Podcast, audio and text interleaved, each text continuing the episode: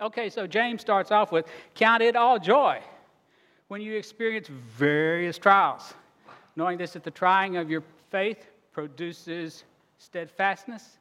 And steadfastness, when it's had its full effect, when it has its full effect, we know is a fact we will be blessed. We'll become complete, we'll become perfect, entire, wanting nothing. Why does God test us? Does He test us so He can figure out where we are? No. He tests us so we will figure out where we are. You know, they, they had these little airplanes and they put them in a wind tunnel. The plane looks perfect, but then you start turning up the pressure and it starts going. Then you figure out, well, I have to change the design. His testing of us shows us, shows us where our Achilles are, shows us where we're abiding, not in Him. And we finished last week talking about blessed is the man who has endured trials, for he will be, after he stood the test, he will be given this crown of life, which is given to all those who God loves. And this crown of life isn't the eternal reward of heaven. This crown of life is that you and I can experience the potential God gave us on this earth. Jesus came to earth not only to get sinners out of earth to heaven, but to bring heaven down to earth. He came to live his life through us through the power of the Holy Spirit. The crown of life that we can have walking around, brothers and sisters, is Jesus, the hope of glory, living in you and living in me through the power of the Holy Spirit. And the next verse where we're going to start today is James says, If any man is tempted, if any man is tempted, let him not say he is being tempted by God. Because God cannot be tempted with evil, neither does he tempt any man. But every man is tempted when he is drawn away, where he is lured, when he is enticed by his own desires. And when desire has conceived, it gives birth to sin. And when sin is fully grown, fully matured, it brings forth death.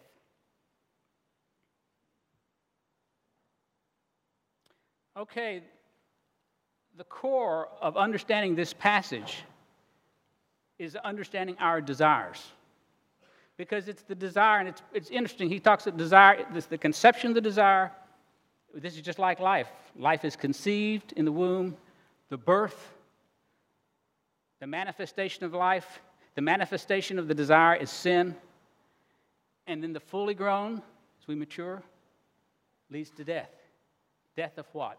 ultimately, it can lead to our physical death, but it ultimately leads to the death of our potential as Christians. The death of you and I apprehending all that for which we have been apprehended by Christ. He purchased us with a great price. We used the example a couple of weeks ago. You know, you buy your wife a new Mercedes or BMW and you come home from work and it's full of dirt and she's growing flowers in it. It'll work. But that was not the design. That's not what was created. It's the most expensive flower pot in the world. And Jesus has purchased us with a great price. And He doesn't want us to be a, a Mercedes with flowers growing in us. He wants us to be a vessel just like He was, yielded, open, broken, for Father to take His hand and put it in us just like a glove and use us to express His nature and His life on this earth. Desire. We were created to have a desire for Him. Adam had a desire for Him, Eve had a desire for Him. As Mark talked in the garden, they were there together, they were one. But after the fall, what happened? Man lost his desire for God. Man lost his appetite for God. And but man still has needs. So what happens? Man starts desiring many things other than God.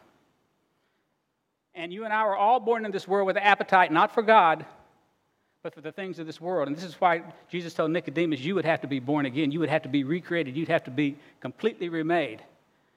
Because your flesh is flawed DNA. It desires nothing but your own will, your own way, your own grandizement. You'd have to be remade. Flesh gives birth to flesh, spirit gives birth to spirit. So now we've been remade. If any man's in Christ, he's a new creation. We've been remade. But unfortunately, we haven't necessarily gotten rid of all our desires that we nurtured the many years before we knew Christ.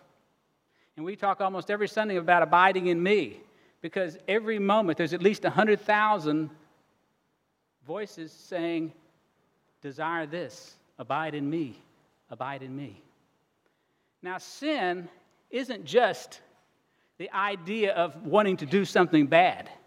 Sin, by its definition, means to miss the mark, it's missing the point. So, anytime we're not right dead center, desiring Him with all of our heart, all of our soul, all of our mind, all of our strength, we are off point. And the second we're off point, we're in sin. So, the greatest sin in your life and my life are probably not the sins of commission, where we actually go out and do something really wrong. It's the sins of omission, all the good that could be happening through us had we been desiring Him, had been in Him. He created each of us, each of us, to desire Him.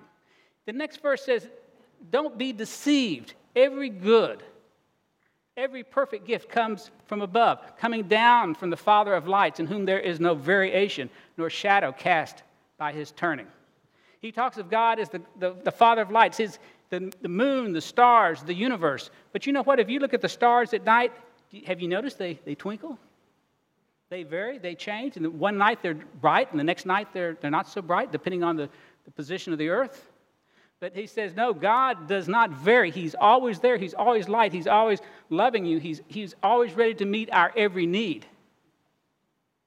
But he wants us to, to desire him with all our heart, all our soul, all our strength, and all our mind. And to the extent we don't desire him, what happens?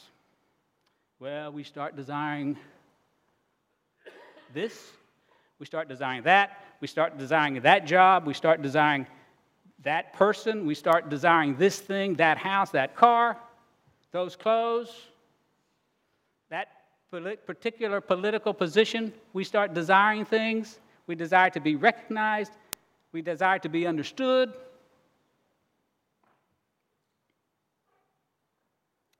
And then desire, because we've already off mark, it gives birth to actually manifestation of sin. And that manifestation of sin ends in death. Not necessarily our physical death, though it can if we abuse our bodies or overdo something,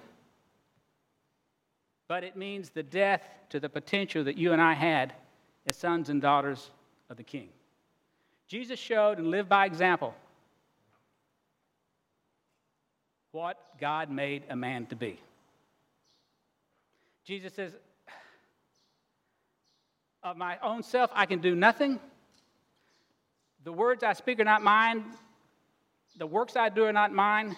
Jesus was the, the creator of the universe. He's the most unimaginative man who ever walked the face of the earth. He had no, knew, no creative ideas. He did nothing. He took dictation all day long and obeyed the will of his Father. He said, My will is to do that of my Father. My meat is to do his will.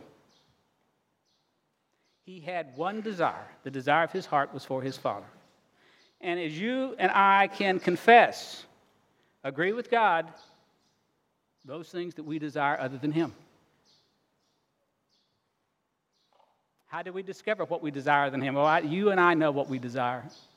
The next verse tells us, it says, goes on to say, Know this, brothers every man needs to be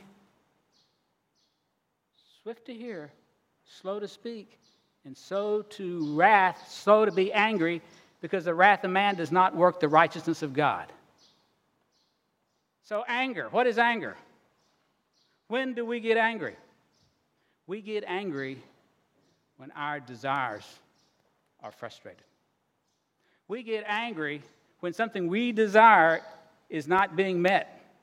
We get angry when that person, you know, I, I just love it. You're going down the street, they just decide to stop and take that U turn right there in front of you. If we get angry, that means that we desire for people to be thoughtful.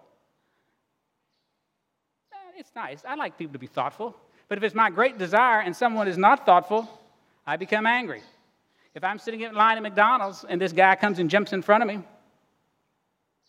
if my desire is to be treated fairly, I'm really upset with him. I'll punch him and I'll say, you know.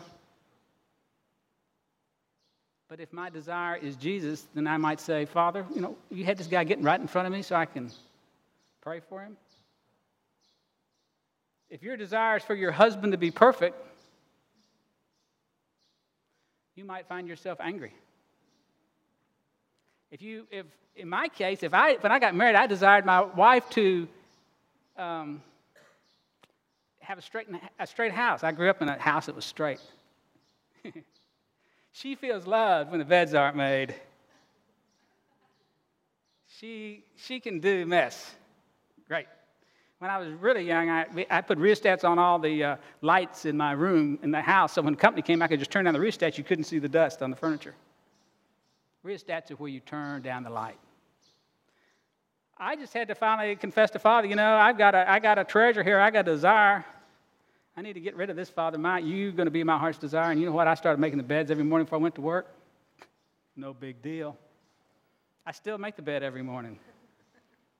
Actually, we got a new IE, but I'm still in the habit of making the bed. We haven't had one for a bunch of years. I make it before she comes. But if you and I desire anything on this earth, you and I are setting ourselves up for frustration and anger. Because in this world, everything moves and everything breaks. Nothing doesn't move.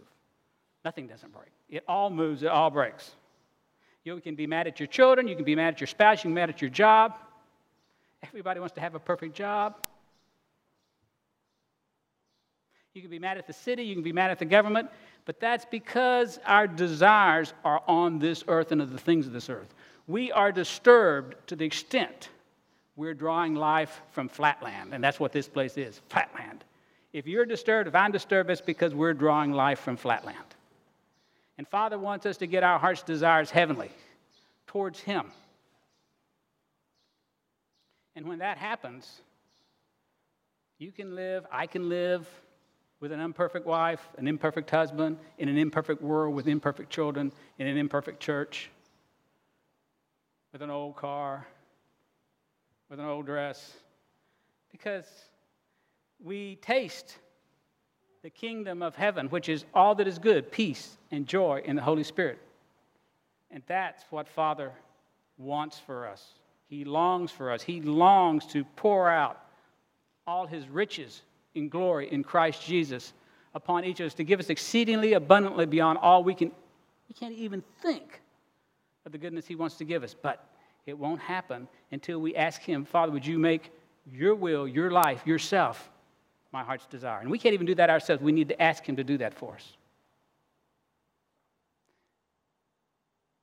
I'm going to close this in prayer because we, I took a little time talking about finances. But um, find yourself getting angry this week. Don't say, I've got an anger problem that I need to control my anger. The problem is, we have a treasure, we have a desire, we have an idol, we have a God that's being threatened and it's causing us to have a heart attack, and that heart attack is manifesting itself in anger or worry or anxiety. And Father doesn't want to fix that thing that's breaking. Father wants to fix us and break us from that thing that we're desiring and clinging to other than Him. Let's bow our heads.